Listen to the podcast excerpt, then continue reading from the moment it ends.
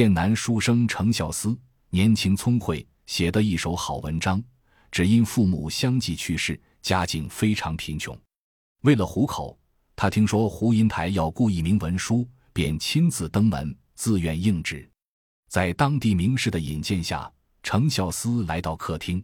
胡银台见他相貌堂堂、温文尔雅，不觉十分喜欢。程孝思谈吐潇洒，使胡银台更加高兴，问。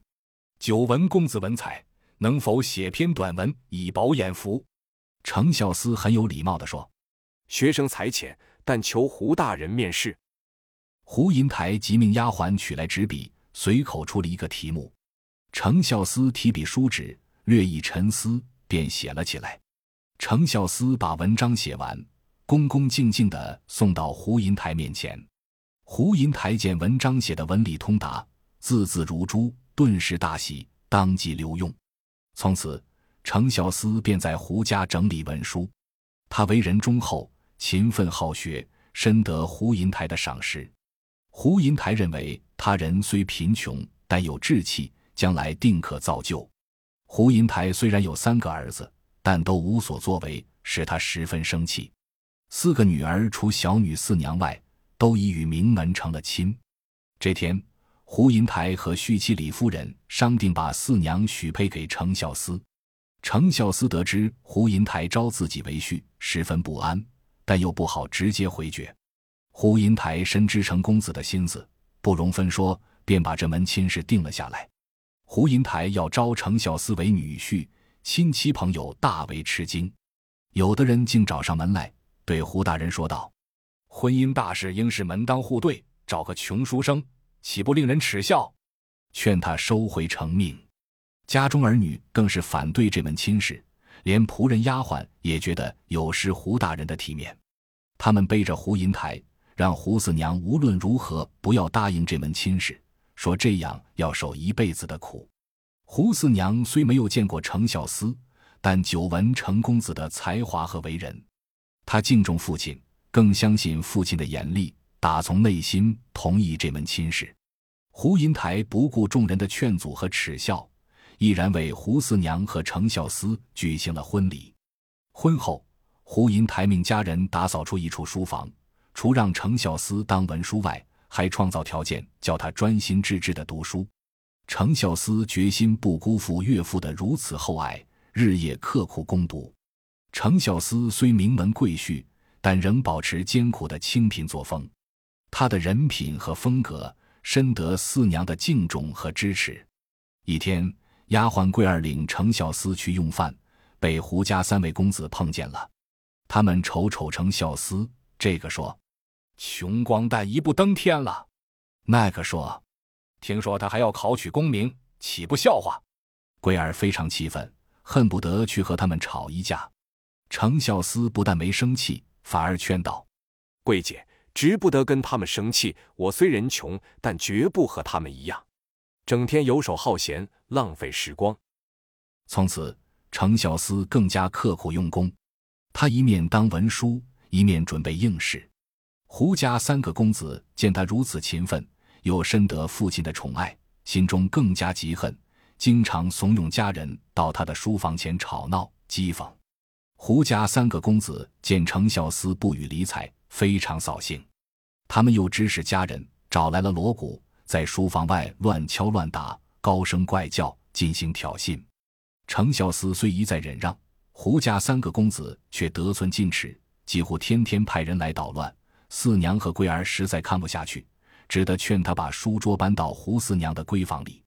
三个公子转而不断的讥讽妹妹胡四娘，见面便说：“过去算命先生说你将来定是贵人。”妹妹嫁给个穷光蛋，听说他还要去应试，这不真成贵人了？四娘听后并不介意。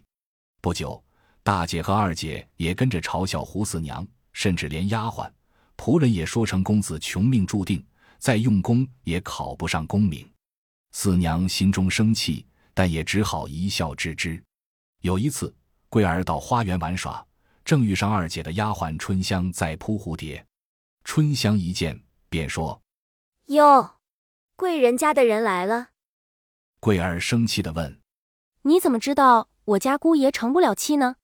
春香不服气的说：“平城公子那个穷酸样，如果他能考中做了官，我就把眼珠子挖给你。”桂儿让他发誓，春香把手一伸：“发就发，发誓你家的公子也成不了器。”桂儿说：“保管叫你变成瞎子，可不能后悔呀。”正在游玩的胡二姐见桂儿如此护着程公子，十分恼怒。她二话没说。啪啪给了桂儿两记耳光，桂儿受了一肚子委屈，跑回闺房，哭着把刚才的事情告诉了四娘。胡四娘为她擦去泪水，拉到自己身旁坐下。她微皱双眉，既没发怒，也没说话。胡银台生日那天，亲戚朋友送来的寿礼摆满了客厅。大嫂指着大姐、二姐家送来的寿礼，问四娘道：“你家的寿礼呢？”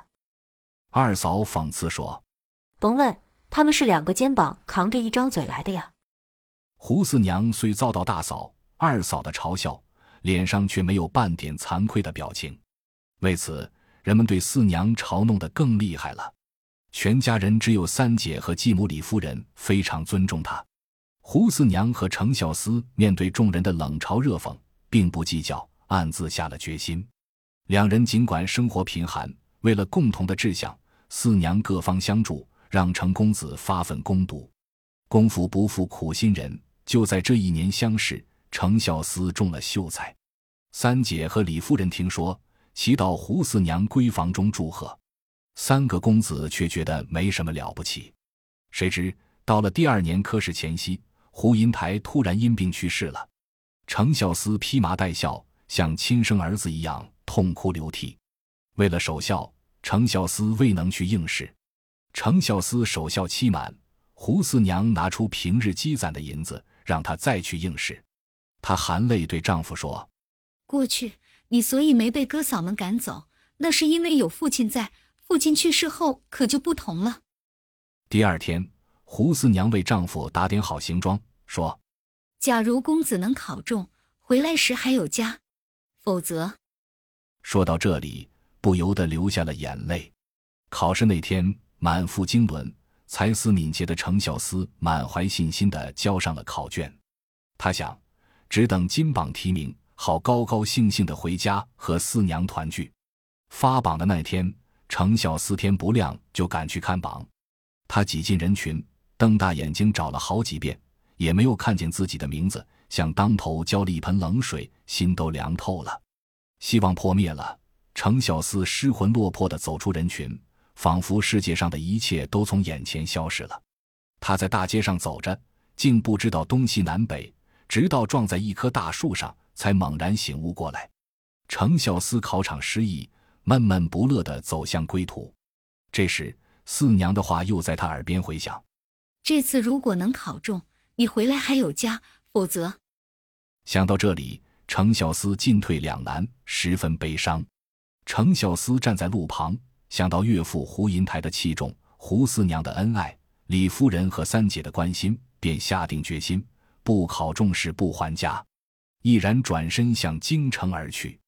进京以后，程小思想到岳父有许多亲戚朋友在京里做官，怕被他们讥笑，他为了积攒些银两，再次应试，就改名换姓，到李兰台家里当了仆人。程孝思干活从不偷懒，打水扫地、重活脏活，样样都干，为李兰台整理家务有条不紊。他每天起早睡晚，忙个不停。干活之余，程孝思抓紧一切时间读书，有时走在路上，手拿书本吟诵不止。有天晚上，李兰台路经程孝思房外，听着程孝思朗朗的读书声，不由肃然起敬。他想。一个仆人如此用功，世上少见。第二天，李兰台把程孝思叫来，问他能不能写文章。程孝思将平日所写文章都拿来交给了主人。李兰台一看，简直惊呆了：“公子才华横溢，大有前程，为何甘当仆人呢？”程孝思便把自己被胡银台招为女婿。殷家琼遭到非议和赶考落榜的情况，全部告诉了李兰台。最后说：“我甘当仆人，是为积攒些银两，以备在世之用。”李兰台听后十分感动，立即把程孝思收进自己的幕府。他说：“老朽家务在另择人，从今往后你就专心攻读，所需的费用由我承担。”程孝思深为感激。程孝思不辜负李兰台大人的相助，专心致志地攻读诗文。一年后，他赴顺天府应试，结果连连得中，考取进士，被授予翰林院庶吉士的官衔。程孝思上朝谢恩后，回到李府，把自己得中的情况告诉了李兰台，深深感谢其资助之恩。李兰台得知，十分高兴。为了帮助程公子夫妻。李兰台令管家取出千两白银，选派几个能干的家人前往剑南，为程孝思购置一处宅院。程孝思搬进了剑南的新宅院。他哪里知道，这宅院原来是胡家三公子因挥霍无度欠债卖掉的。